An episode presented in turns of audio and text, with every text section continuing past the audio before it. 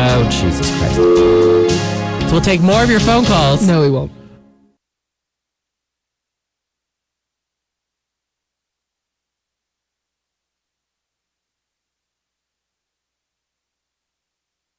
Hey, it's Adam Sank. And if you like my radio show, you'll love my comedy album, Adam Sank, live from the Stonewall Inn. oh my goodness. What? Fellatio? Really? Available on Amazon, iTunes, and Google Play. Get ready for comedy, Elmo's horny. politics, The gay spin on the story was like, Queen Elizabeth fucking loves us. pop culture, I'm not a sports fan. I don't follow this shit. sexual harassment of celebrity guests, And you are always welcome in my apartment in New York City. And by my apartment, I mean my bed. and poetry. Hotter than Vesuvius, more well endowed than the Mastodon. It's the Adam Sank Show on Derek and Romaine 2.0. And for the next hour, you're in the ass. Fuck yeah. And now, the one, the only, Adam Say! bottom. Yes, it's that time again, ladies and gentlemen, boys and girls, and gender nonconformists. It's the Adam Sank Show. Today is Sunday, November 12th, 2017. Donald Trump is still president. Every man in Hollywood is a sexual predator. And we are live. We are live today if you're listening to this at 3 o'clock Eastern Time on November 12th. So call in and prove that we're live. 844 Talk DNR. Uh, tell us your thoughts on George Takei and Louis C.K. and Richard Dreyfuss and Dustin Hoffman and that piece of shit from Alabama, Roy Moore, and all the other sexual harassers in the news right now. We're going to be talking about this today. Here's my question Is sexual harassment any less harmful when it's a gay guy doing it to another gay guy, or a lesbian doing it to another lesbian? Or a gay guy doing it to a woman, period? Or is it just as insidious? Does it not matter? Call in and give us your opinion. Tweet about it using hashtag ass. Email me at adam at adamsank.com. And for God's sake, like the Facebook page. We got like 30 new likes this week, but I want more. So go to Facebook and like Adam Sank Show. Uh, our fabulous, wonderful guest co host today is a returning champion to the ass, the one and only Ryan Frostig. Come on, everyone. Hey, Ryan. back. Ryan, the last time you were on our show, you were bleeding from a head wound, I sure was. but now you're all healed. I still have a bald spot where that wound was, but A uh, small no bald staples. spot. Good for you. That's nice to have no metal in my head. Yes. Yeah, Uh, well, congratulations on your recovery and thanks for Thank being you. with us today. You came on Thanks a great day uh, because our, our guest, um, our, our featured guest, is an amazingly talented man who you may or may not have heard of. His name is Rick Crom. He's one of my favorite comedians, but he's so much more than a comedian because he's also been on Broadway in musicals. He's written musicals. Yes. He's a three-time Drama Desk Award nominee. Um, people in the general viewing audience might recognize him from uh, Inside Amy Schumer and Louie and all these other shows that he's been on. So Rick is here um, because there's a new documentary about him called Oh Rick. And along with Rick here in the studio will be Dustin Sussman, who's one of the co-directors of the film. So you're going to learn a lot about Rick Crom today, and I think you'll find it very interesting. But before that, Ryan, we have breaking news. Where's the bell? Thank you. Um, this is actually a very sad announcement for gay men the world over because our good friend Kevin Israel, straight comedian Kevin Israel, who was on this show just a few weeks ago with Mike Sicoli, has gotten engaged Oh. to his girlfriend Ashley. Yay! Flags are flying at half mast, half Mazel staff, all over the gay world.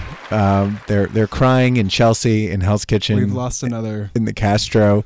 Many of us had high hopes that we could turn Kevin, but he has been ensnared by the beautiful Ashley, who really is beautiful, and um, they seem to be very happy and in love. So, congratulations to friend of the show, Kevin Israel, and Ashley. And uh, just a word of advice: open marriages work very well, and um, I'm available. Consider it.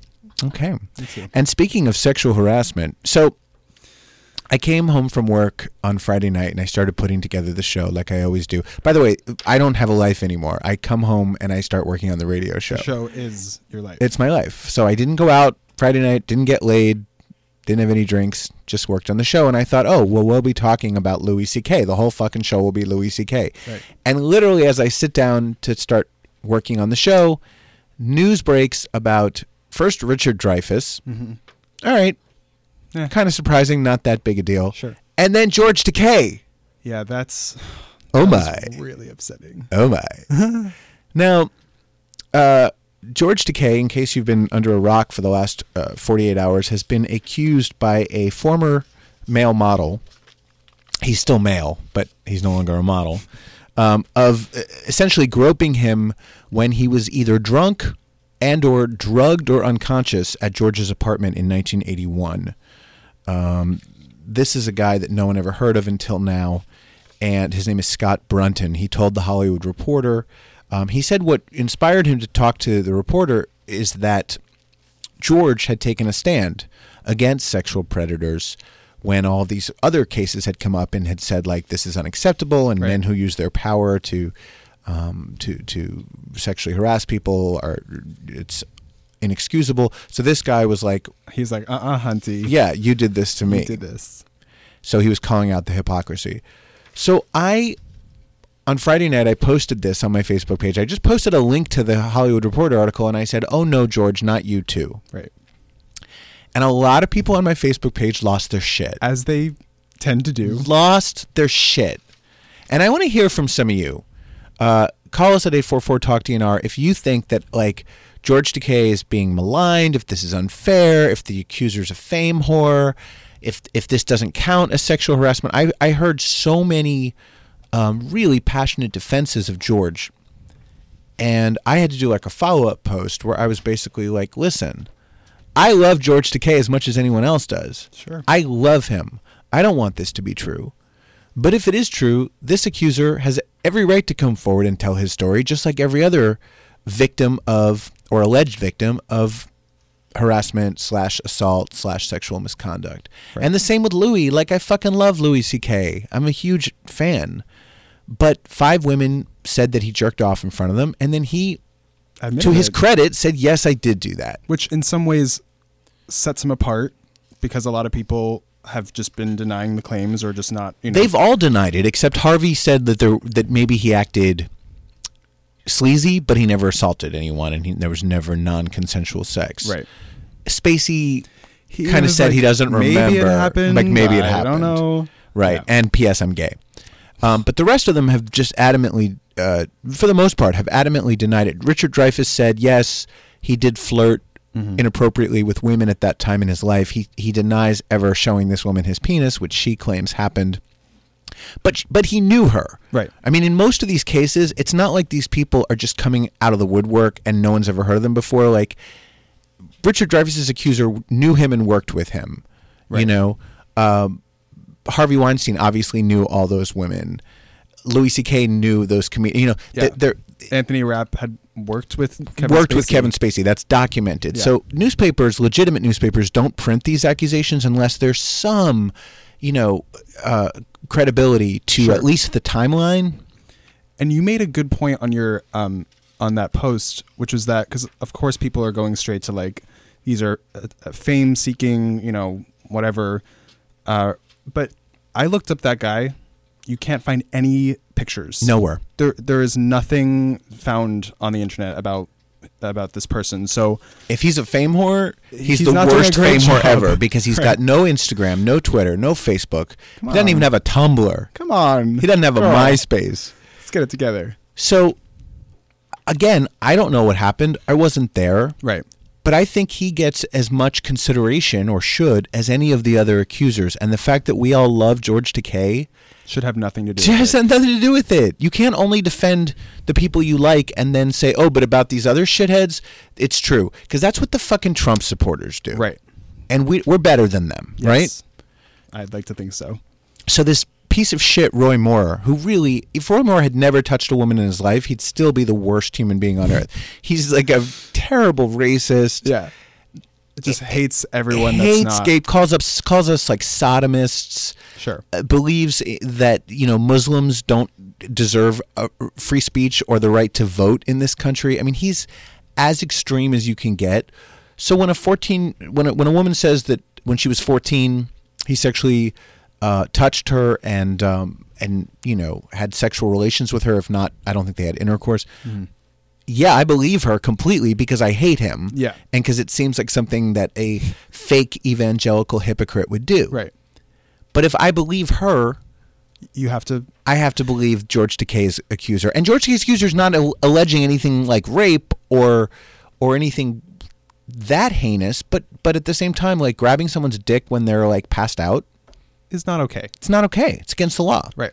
And I think that like in general, we have a hard time collectively as a society just listening, just listening to people. Like I if some- do. I do too. I don't. I don't listen to anyone. I don't listen to anyone either. I, I have selective hearing. But I think that you know if someone is coming forward, and and a lot of people have said, oh well, why have why have they waited so long? You know that this was this Right. was 10, 20, 30 years ago. Sexual harassment, sexual abuse is not the easiest thing to come forward about. It, it definitely brings a lot of Especially against powerful people. that could ruin your life. And by the way, these allegations were made mm-hmm. in the past. Lu- the Louis C.K. stories have been around for years. Jezebel wrote about them two years ago. The Harvey Weinstein stories have been around since the 90s. What has changed is that there, we're now at this cultural flashpoint yes, where enough people are coming forward that it can no longer be swept under the rug. and we're holding people And that's a good thing. Yeah, That's a good thing.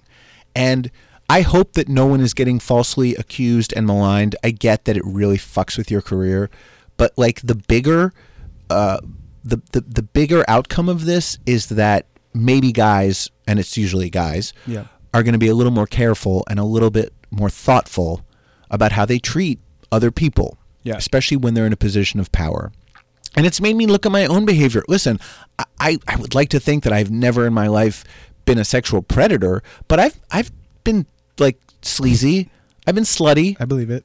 I've done things that probably made someone uncomfortable at one time or another, and I need to really think about that and and look at myself going forward and go, oh, just because I want this guy doesn't mean that like he wants me.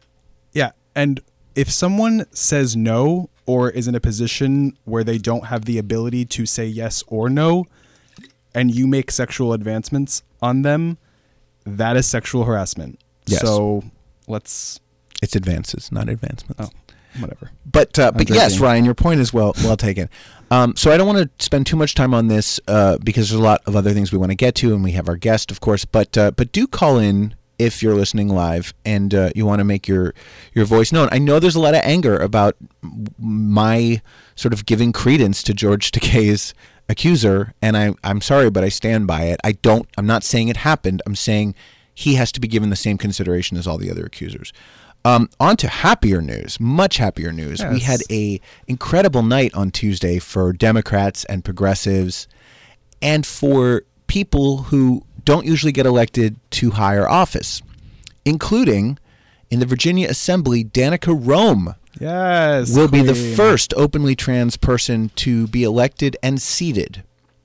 Um, there have been other trans people who were elected to office, but for one reason or another, they ended up not serving their term. But but uh, but she uh, she's 33 years old from Northern Virginia, and what's most exciting about her victory is that she beat a totally awful Republican named Bob Marshall, who is like the biggest homophobe slash transphobe in Virginia. He authored one of those horrible bathroom bills. And during the campaign, he would not call her by her correct gender. He would not debate her. He basically dismissed her because he was so sure that he was going to win. Uh, again, his name is Bob Marshall. So after Danica's victory, she was interviewed by Lawrence O'Donnell on um, MSNBC, and Lawrence O'Donnell asked her about her opponent. starting next year, Delegate Marshall will be one of my constituents, and I'm not going to attack my own constituents. I think if there's any lesson that comes out of the race this year, it's that attacking your constituents, singling them out, stigmatizing them, and trying to just make people feel bad about themselves. That's not our Virginia. That's not our Prince William County. It's not our Manassas Park. Our Virginia is a commonwealth where we celebrate each other because of who they are, not despite it. She's really awesome. Yes. Also, the fact that she is the lead singer of a heavy metal screamo band is. Is she the lead singer awesome. or is she a drummer?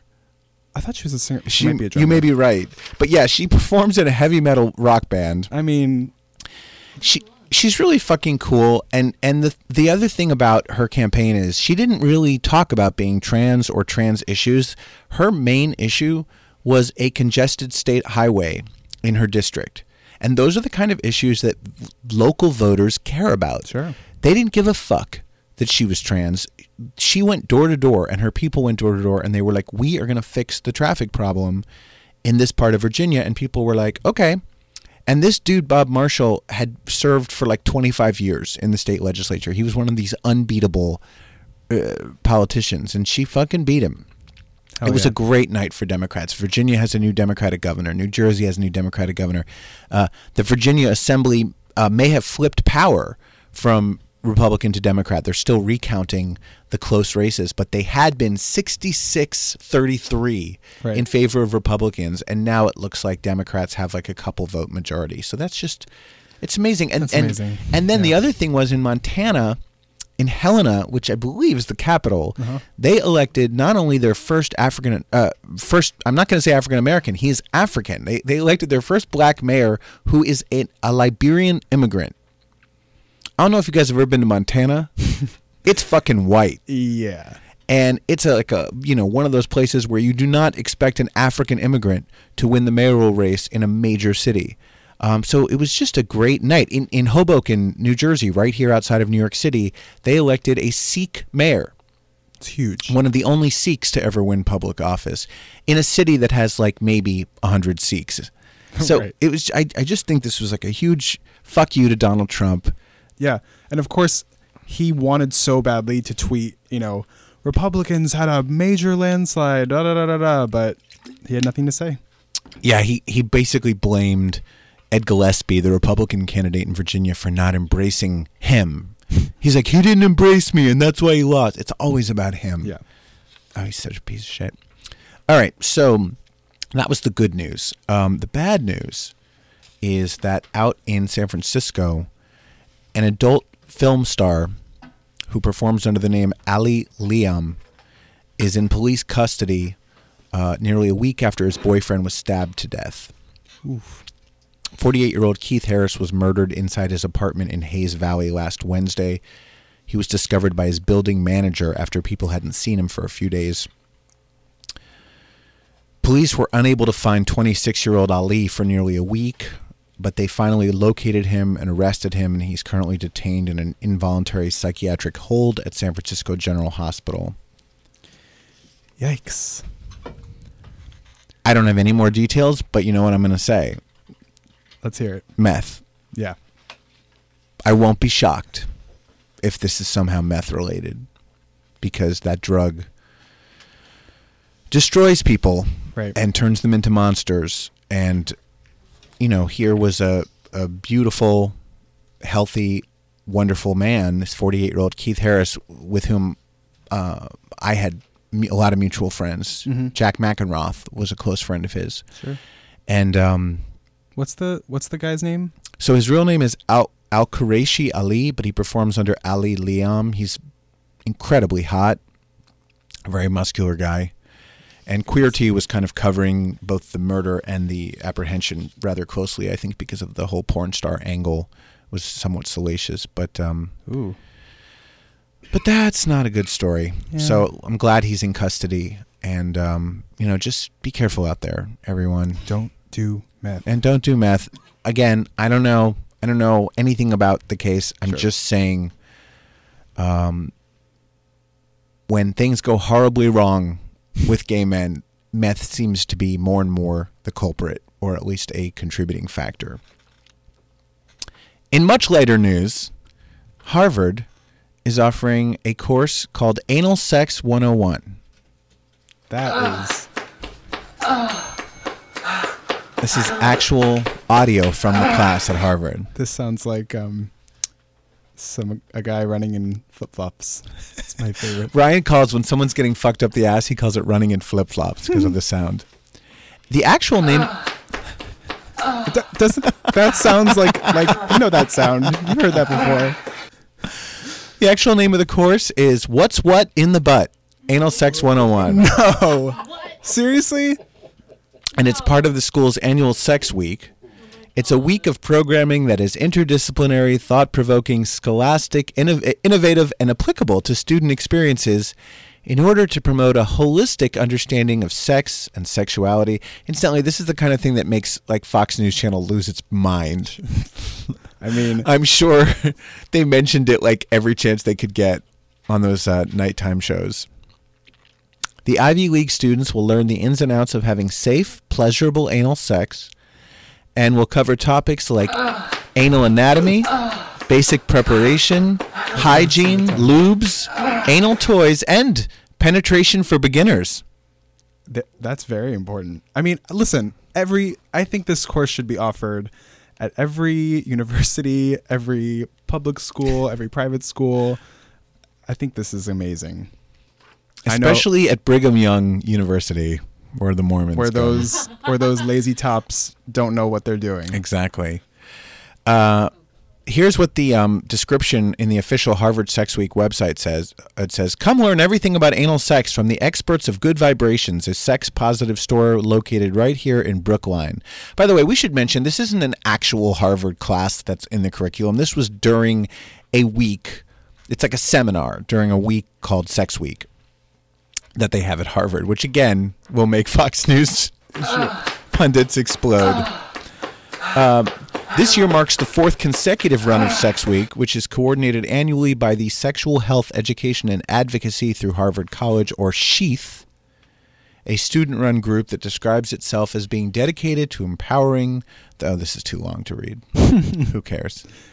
Um, some have raised concerns about the type of classes that are offered during Sex Week. One Harvard student, Molly Wharton, reportedly told the College Fix website that she wasn't initially well versed in what this year's installment will involve, but added, After looking at the schedule of events, I do question the amount of time and resources that went into planning and funding these events, some of which are downright vulgar at a place like Harvard.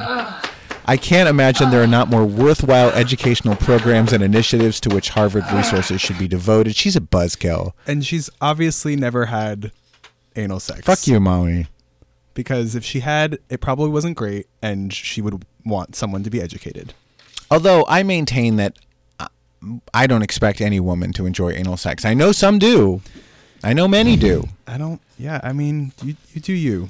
But it always surprises me when I when I find out that a woman really likes it because again, they don't have a prostate. Right. And they don't, I mean, bottom. I, on the other hand, do have a prostate. Bottom. And I enjoy it. I do too. I'm I'm learning to enjoy Bottom. again. JP's really going at it with the bottom sound effect today. Um, speaking of fucking, okay, so here's one of these stories that it comes out and it's all over Facebook. But when I go to look and try to confirm like secondary and tertiary sources, I can't find any. Mm-hmm. This basically all came from one source. And I even Googled the names of the people involved to see if I could find police records. Couldn't find any. Much like George Takei's accuser, these people don't exist online. So take this with a grain of salt. But this happened on October 22nd. It's one of my favorite stories of the month. Cousins arrested after refusing to stop having sex during funeral ceremony. This ha- Hot. this. By the way, the pictures of them that, that were posted on Facebook, Uh, they're monstrous. They literally look like monsters. like hot monsters. No, like people you would never want to have sex with at a funeral or anywhere else. This happened. Not that unhot people don't deserve to have sex with their cousins if they want to. but this happened in Alabama, of course. Of course. Roy Moore's home state. In Talladega, an Alabama couple has been arrested after refusing to stop having sexual intercourse during their grandmother's funeral ceremony because they had the same grandma. Right. right. Tiffany Bates, 31, and Clifton Bridges, which sounds like a, a nighttime soap opera from the 90s. Clifton Bridges is 19, Tiffany Bates is 31.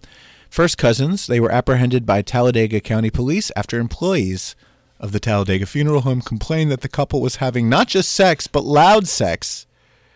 Quote, perturbing funeral services.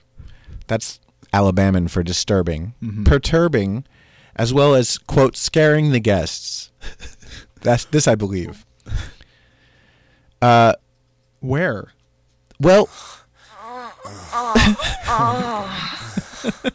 Like in the bathroom. So they were meters away from the actual ceremony under a blanket. Where did they get Uh, a blanket? You know, in Alabama, you bring a blanket to a funeral just in case you want to snuggle up. BYOB. Yeah. Quote We alerted Talladega police after several unsuccessful attempts to stop them from having sex on the property of the funeral home, explained the funeral home employee Jane Andrews. The woman just kept screaming. Wait, this is my favorite quote. I'm going to read it like someone from Alabama. The woman just kept screaming, and the boy just kept pounding her like he was in a porn movie. They both looked high as fuck, said another employee. I mean, it does kind of sound like a premise for like a bad porno. Uh, uh. Yeah, like one of those like ridiculously bad Like, porno. oh, I really miss Granny. Let's hmm. make ourselves feel better. There's no law against first cousins having consensual sexual relationships in Alabama because, of course, there's This not. Alabama. So no charges will, will be pressed on that account, Sheriff uh, Adam Watts said yesterday. The couple faces 26 charges of lewd and lascivious behavior, disturbing the peace, obscenity in a public place, and drug possession. That's how they finished. Yeah. Ryan, what's the uh, what's the strangest place you've ever had sex? Or I should say, what's the most inappropriate place you've ever had sex? Um. Oh God. Well, I used to have sex at school a lot, like in the bathroom. Um, but that's not really like crazy. School meaning college. College, yeah. What kind of bathroom? So, we had this bathroom at our college that was called the tranny bathroom, which I know is Oh, yeah, that's yeah. yeah, not okay. not okay but it was because it was no it was like a all gender you know whatever and so people would go in there to like vape have sex drink i mean all sorts of things happened in that bathroom and i just performed How nice for the trans people who just wanted to use just the bathroom. wanted to use the bathroom Yeah. i mean you know with people like me going in there and you know giving head and doing all sorts of stuff but uh i don't know lots of places what about you so I had to think about this because um, I mean I've had sex in a lot of inappropriate places, a lot of public places, but I think the most inappropriate was. I hope my mother's not listening. So Sorry. back in like 2005, I want to say, a friend of mine got free tickets to see a, a an off Broadway show at the Lucille Lortel Theater. And it was starring the woman who played the original Angel in Angels in America. I don't know the actress's name, but he was one of her favorites. So um, I really I didn't know anything about it. He's just like, oh, I love this woman, and she's in a play at the Lucille Lortel, and I have tickets. So we get there, and we were like in like the fifth row, and it turned out that it was a Holocaust play. It was basically her. It was a one woman show, and it was her reading letters from the Warsaw Ghetto that she had written to her son as she's like about to be exterminated by the Nazis. So it was dreadful, and I was like bored and antsy, and it was wintertime, so we had big, heavy coats with us. And uh, my friend had his coat on his lap, and at the time we were sort of fooling around. We were like in that Uh-huh. beginning stages of friendship where you sometimes still fool around before yeah. you become really good friends.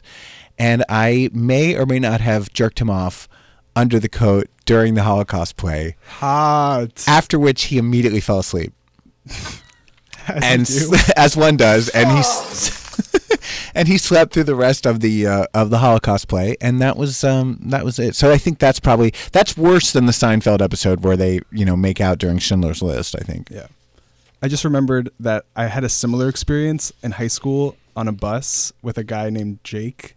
And uh, he had a he was like a punk guy and he had a bandana and we would you know jerk each other off and then he would use that was like his, he like carried a you know, cum rag with him that might have been He carried it like for like it was like a fashion statement. Like he was like punk and he had like you know his bandana and all his stuff. But like we would jack each other off and then would he found- wash it in between I don't. I didn't care. sessions?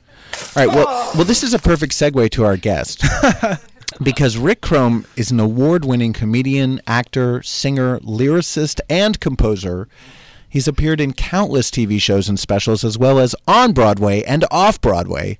He's a three time Drama Desk Award nominee. He is now the subject of a brand new documentary which premieres tonight here in New York City. It's called Oh Rick. Here's a little bit of Rick Crom's stand up. Yeah, you know, here in New York, we, we passed a gay rights bill not too long ago, and people were saying that the Orthodox Jewish community and the gays will never get together to resolve their differences because there might be violence. And that's, you know, that's silly because you put Jews and gays together, you don't get violence, you get theater. And, uh, so- Did you- uh, thank you. Did you get that, Pittsburgh? Yeah. I did that line down in Georgia. They just went, get the room. I am thrilled to welcome to the ass Rick Crom and one of the directors of the documentary, Dustin Sussman. Come on, yes. Oh my God! Oh, what a thrill It is a thrill to, to have be you here with Adam Sank, I mean, it, your career is at a pinnacle, clearly. a, a- a pinnacle. That's it's like a cliff that they push you off of. That's isn't it? right. It- it's uh, And you guys are the best guest, uh, best dressed guests we've ever had. Rick is in a full suit and tie. Yeah. Dustin is in a lovely. Extravaganza. And I have a more fancy suit for the pre- our film is premiering this evening. But uh, Oh. did you dress for this show? You do know it's radio. Well, we just had a little meal, a little steak. Oh. we had a little meal celebrating the start of the film. The movie. the movie. Well, you look wonderful. well, thank you. Dustin actually looks like a, a like a senior at like some bitchy prep school where Yeah, like the- all the kids get hazed. It's like Loving uh, up lapel. Spader, you know, some 80s. Yeah, exactly. Yeah, You're totally. very James Spader right now. Yeah. Rick, you uh, are accomplished in so many areas. When I was writing your intro, and I, of course, had to Wikipedia you to get all of it. Uh, I had to change that page, by the way. That's, did you? uh, What, what did it say that was wrong? No, nothing said. I just uh, there's other things to add to it now because it's so old. That's a good thing. But yeah, but uh, but but honestly, like people, I think people that know you know you mostly as a comedian, but you you, you can do so many other things. You know, you're you're a Broadway performer, you're a, a composer, you're, you're you can play the piano. What w- w- of everything that you do, what came first? Oh, I think that uh, the music came first when I was a kid, and from there, uh, I started doing characters and things like that along with the music. It was a weird kind of all. Uh, these skills kind of developed all at once, you know, because I, I grew up on TV variety shows, I- you know, like the Red Skelton Show and the uh, back in the, well, all those shows back The then. Judy Garland show. No, well, there's a little. That was a little before I started watching them. I wish I wish I watched the Judy Garland show, Yeah, but uh, uh, yeah, I, I laughing. Laugh-In, Trying to think Sonny of. and Cher show, Right. The Danny Kaye show, the Carol Burnett show, Mm-hmm. the, you know, all of that stuff. So um, yeah, I, I it started with the music, and then I started investigating other things I could do, and so I I decided I want to be a musical comedy entertainer. Right. Do you remember Danny Thomas? Sure. Marlo's father Mother's fun. was into scat. It, no, no, not That, that was always the rumor. that. I. Why would a man that, with that kind of nose be into scat? That's what I'm saying. You're making it. You're making it dirty. well, his us. daughter starred in Scat Girl, so you know you never. It- no, that was that. Oh, I see. Rainbows, shit stained scat girl. All right, so you were saying about Danny Thomas. Anyway, here was a guy. He would come out. He would sing a couple of uh, funny songs, tell a lot of jokes. The audience would be laughing. Then he'd do a couple of voices. He'd sing a sad song. Everybody would cry. He went, "I want to do that." So that's what I started out trying to do. And so, what was So- your first gig like out of college? Did you go to college? I did not go to college proper. I spent a lot of time in college dorms with my friends who did go to college. Okay, it's probably the best of, of you know the best Oh, yeah. possible That's situation. Absolutely. They weren't going to class either. So So, what was your first professional gig? I think as a stand-up comic, As anything? oh well, I worked in a wedding band Okay. when I was when I was 18 years old, and they would pay me money to play, you know, play the guitar and sing in this wedding band tie a yellow ribbon round the. I, Right. I, I sing the shit out of that. Sure. Yeah, and uh, uh, so. And would you yeah. were you a funny wedding singer? Would you do I- banter during the? I would say I would say even before that, seventeen or eighteen years old, I had uh, I would I was playing little restaurant gigs and things like that with a partner of mine. Uh, no, uh, the, being funny and all that stuff. Uh, not in the wedding band. No. Not in the wedding. It was just straight music. Straight So music, when does the comedy start? Uh, 1977, Cobart's Comedy Cove in in Chicago, spelled with three K's, three by the Ks, way. yeah. Oh, like the KKK. Yeah, isn't that funny? It's a great idea. You know, Chicago was wacky in those days. you know, uh, uh, and uh, it. w- I was a guitar act. I would do impressions. I mean, Rich Little was a huge um, influence of mine. You remember Rich Little? Sure, of course. So here, so I played the guitar, played a little piano at the time, but I played the guitar. I did, I did what would be considered today a hacky act. Yeah. But I loved it. I would come out. I would do impressions with the guitar. I would do Neil Diamond and John Denver and Tom Jones and and I would do song parodies and then I would do regular straight stand up in there and uh, and I was And you did impressions like Rich? yeah. Like who would you do? Would you do his impressions?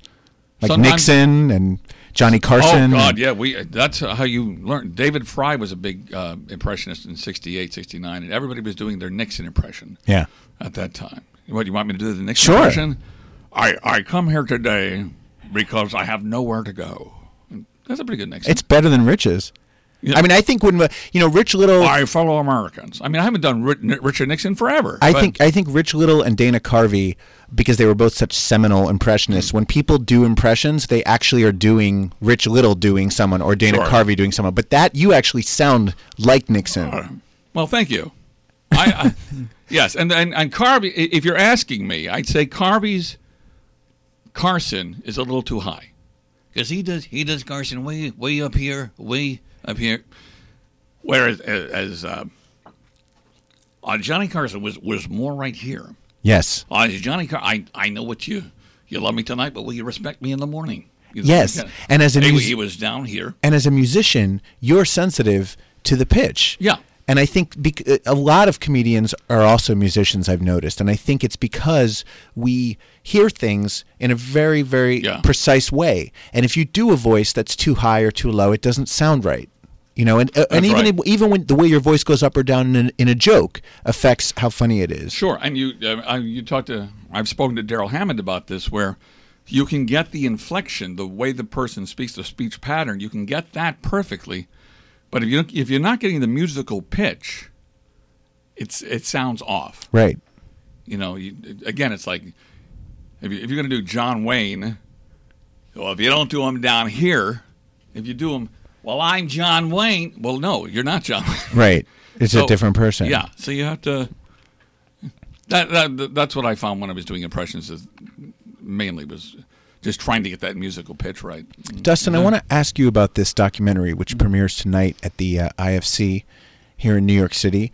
Um, w- why make a documentary about this man, and why do it now? What inspired why? you and What your and your What I fellow thinking? filmmakers? I don't- I why don't- couldn't you have done it 40 years ago when he really needed it? when I needed it. Now that it's done, now that I'm over. Uh, I mean, Rick Yeah. and I met. Uh, I lived in LA for a while. I Lived there for about eight years, and uh, I was a commercial actor, and uh, I've done every. You know, I studied at the Groundlings and all these places, and I eventually ended up working for a TV network.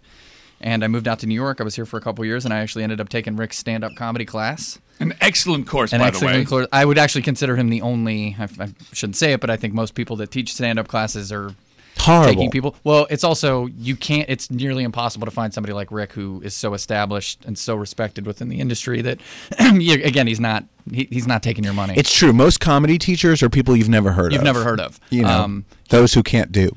Totally, and I mean, he just uh, the thing is about Rick, which I learned because I started coming to class early, and Rick, Rick and I became friends, and um, eh, basically, you know, the more I started talking to him, I'm like, this guy's really like downplaying everything about himself. You know, I think he was just so.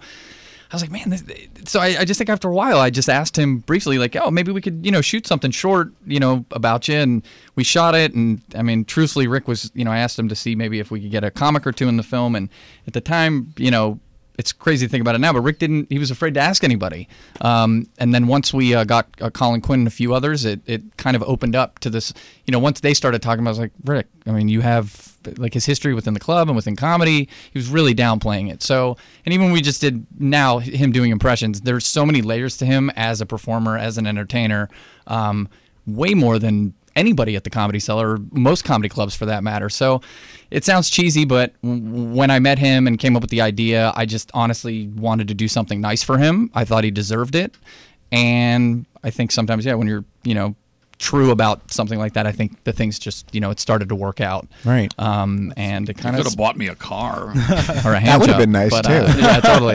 But we'll get to that in a moment. later. But uh, but yeah, I think you know that that was that was uh, you know that that's basically how it started, and and it kind of kind of took on a life of its own. And not to get too deep into it, but I think Rick and I were very similar. I think in our careers at the time, where we were kind of partially in a stagnant place and not really sure what we were doing, and um, you know, at that point, I think the the project we were helping each other, you know, and I think it did kind of hit this parallel level where, um, yeah, we were. It it was both one and the same, and we were, you know, helping each other. I mean, he's helped me, I think, as much as you know I've tried to help him. And you're the same age, which Obviously. is important. Uh, yeah. Um, Doesn't he look? If I had a son, doesn't he look like he could be my son? He son? really could. Yeah, his Jewish long lost son. Yeah. But I- and I'm not Jewish, but but uh, I, I, you know, I, Dustin, we have I the wouldn't same nose. necessarily take you for a Jew. I mean, you're very blonde. Well, I'm I'm a German Jew. Yeah. So I'm the chosen people. So he hates himself. two times. yeah, exactly. I hate myself. Self- Self-deprecating. Um, no, I definitely don't look like your average Jew. Dustin mentioned the Comedy Cellar, and for those of you not in New York, the Comedy Cellar is sort of the comedy club in New York City for established talent. Um, when Jerry wasn't, wasn't always. Wasn't always, but but nowadays, I mean, when Jerry Seinfeld or Louis C.K. or someone of that stature wants to like surprise the audience and, and try out some new material, they'll almost always go to the cellar. And it's it's a place I've never gotten to perform at, just to give you some idea of where my career is at after 14 years. But Rick was the longtime MC at the cellar, and uh, I- know from emceeing many many shows, pe- people think of it as kind of like, oh, it's a job that you give the new comic who doesn't really know what he's doing yet. It, in fact, it's the hardest job and the most important job. Talk about that a little bit about what makes the because you are the quintessential MC, Ah. and w- and and talk about what what that takes. Well, I I think um, there are those who will take uh, be in the the role of hosting a show that think it's just about introducing people and filling time in between. But uh, uh, when I started doing it, I thought that the idea is that uh, the MC of the show sets the tone of the whole room.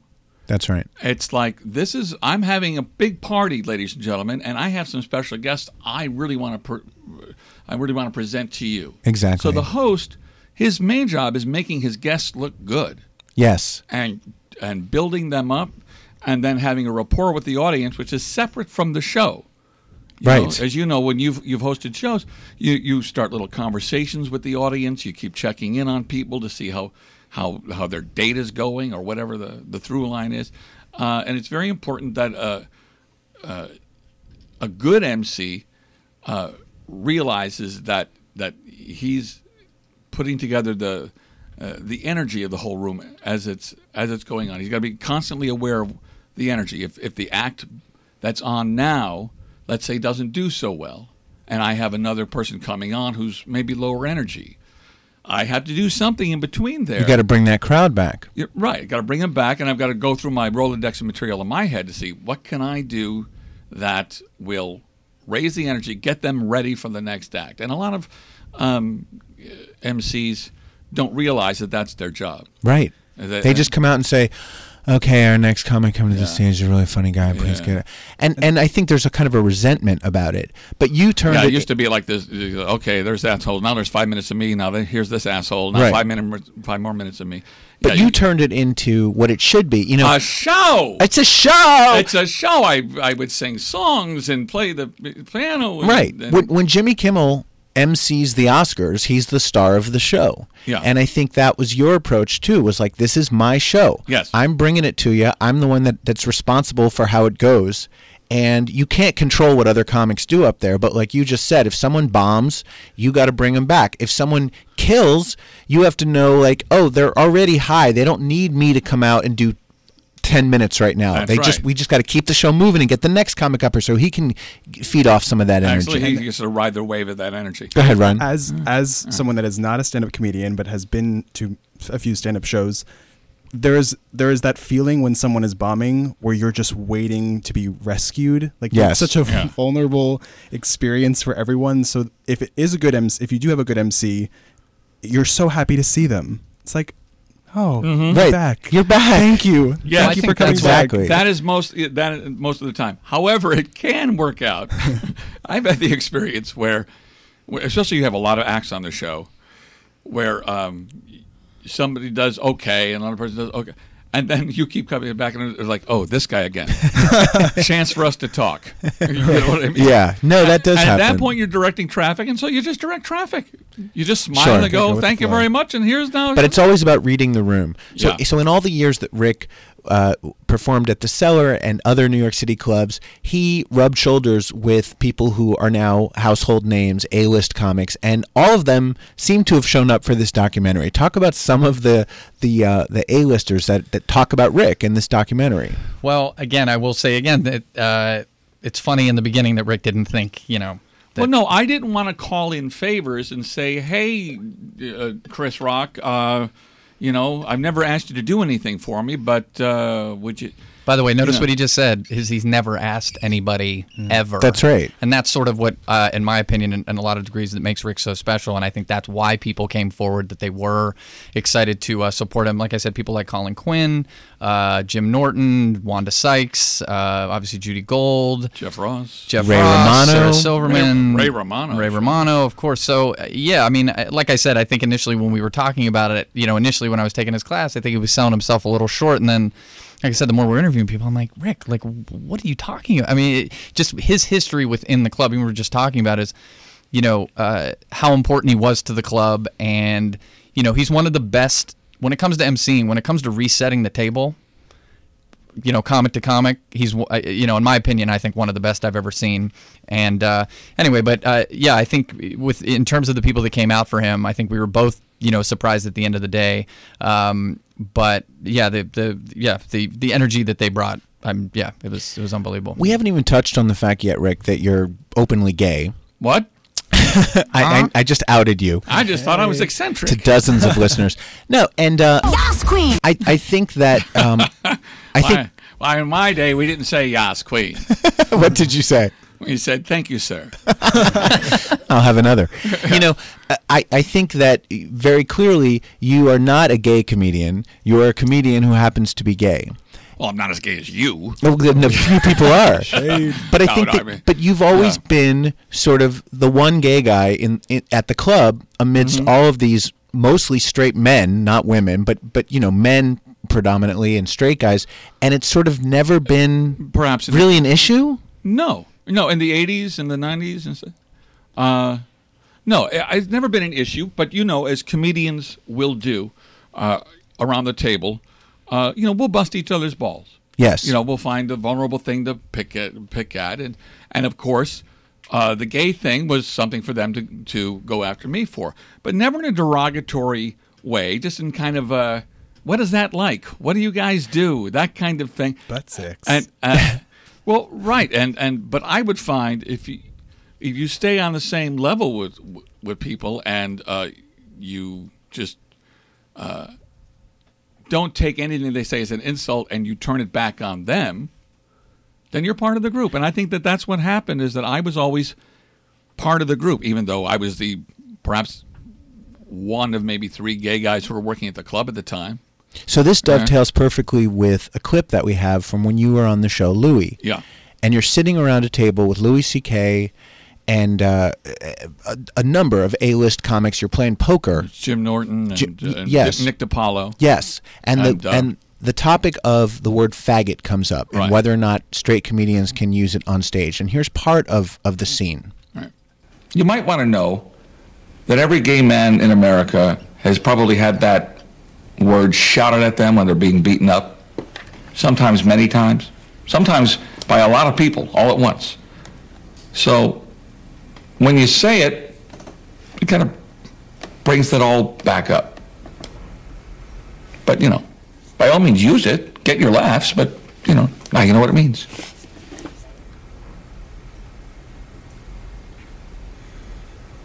Okay, thanks, faggot. We'll keep that in mind.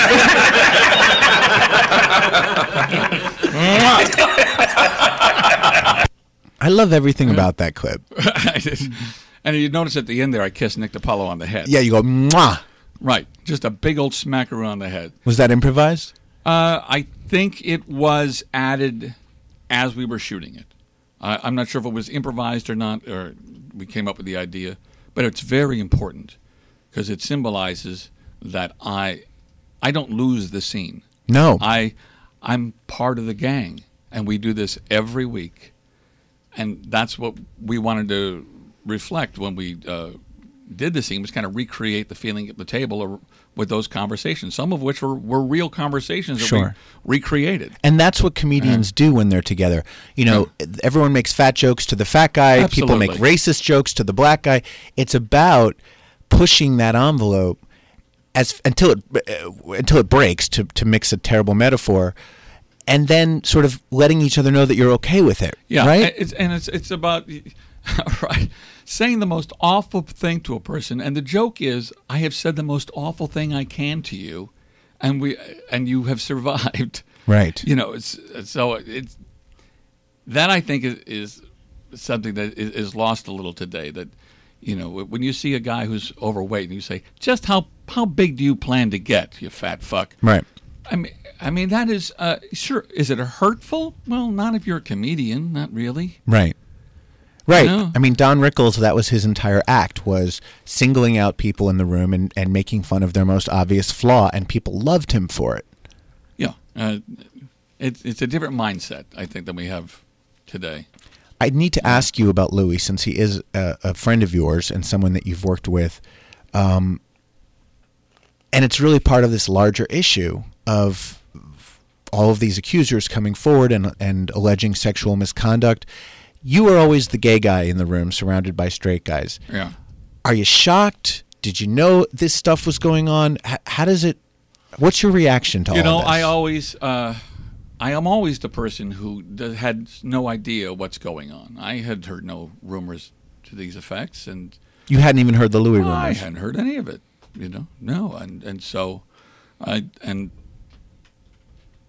you know, Louis has spoken to it. He's addressed it. He's put a big mea culpa on the whole thing, and um, and I have not spoken to him since it. So um, I don't, but I you don't know, know what to say. You know that stand up is a very male dominated industry, that women have it much tougher for a lot of reasons. Not, yeah, not like it used to be. Women are much more prevalent in it now than it was. Sure. Yeah. But I mean, surely over the years you heard stories of women saying, like, this club booker grabbed my ass, or this person said they'd give me a spot if I fucked them. I mean, you you had to have I, known. ha- I have never heard that. Never. That's it. I, I, you know what?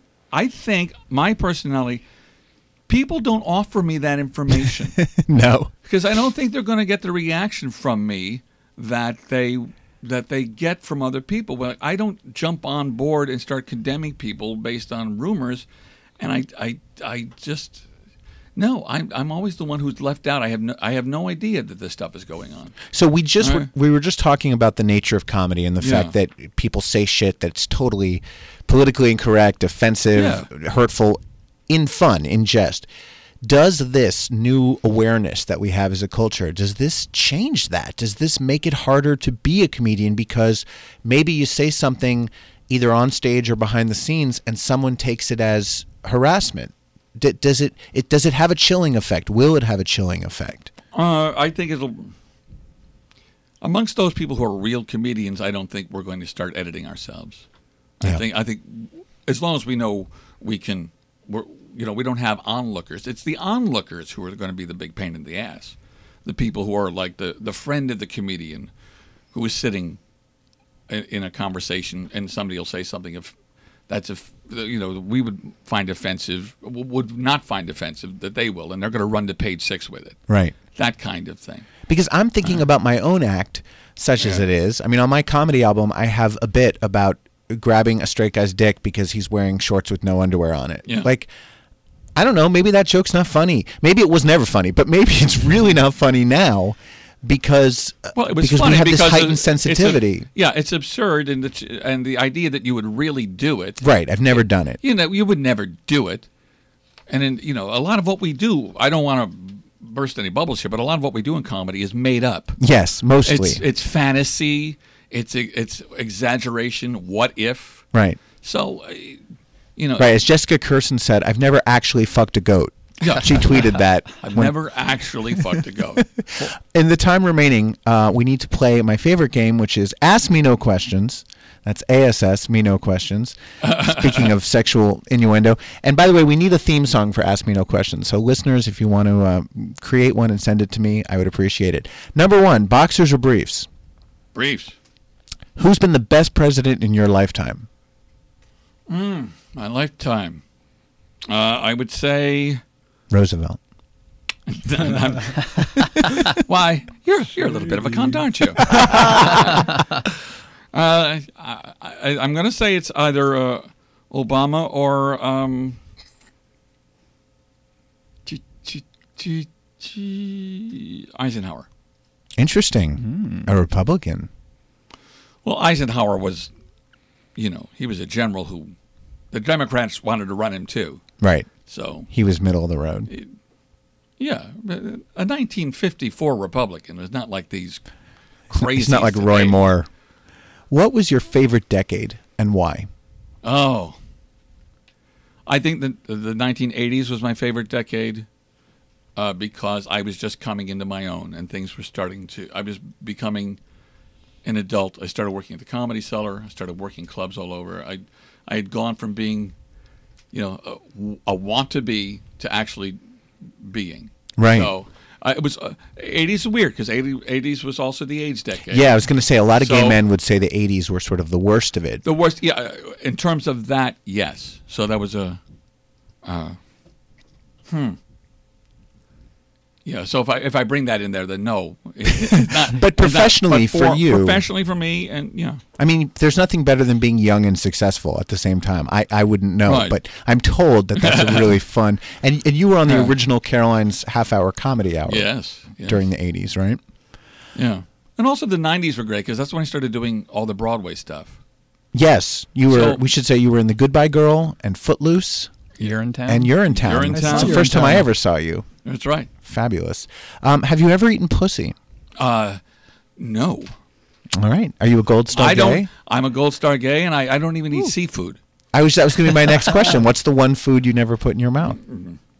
Yeah. Pussy and seafood. Do you like when younger gay men call you daddy? Yes. You do. When did that start? W- for me? Yeah. When uh, I think when uh, He invented it. He, he was daddy zero. I think uh, 45 or 50. Okay. I just turned 60. So, uh, you know, it's weird because uh, I was brought up with that whole idea that when you turn, you know, especially things, these young gays, you turn 30, it's over. You know, Right. it's like, it's like, no, you become a, you become a type. And I, I found that as I got into my 40s and 50s, I became more of a commodity than I ever was I actually have found that as in well. my in my 20s and 30s. Yeah. So uh, yeah, I like it. I like the fantasy. I like the role play. I like the whole, I like everything about You it. You embraced your daddyhood. Oh my God, yeah. Finally, this time next year, will Donald Trump still be president? Um, I'd like to say no, but um, I'm gonna say probably yes. God, I hope not. I hope not. But a, a lot politically would have to happen between now and then Yes. uh, for him to be removed within a year.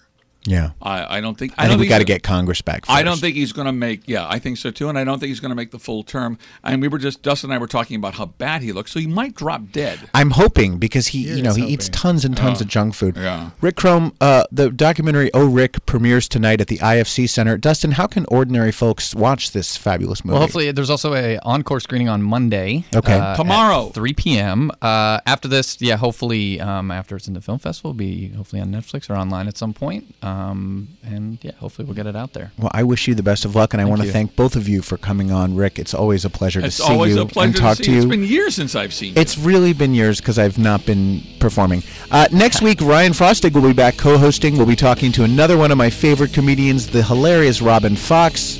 Don't forget to follow me on Twitter at Adam Sank. Download my comedy album, Adam Sank, live from the Stonewall Inn. And one more time for Rick Crom, everyone. Woo! Thank you, everybody. And thanks to Katie and JB and Gwen. Have a good week, bitches.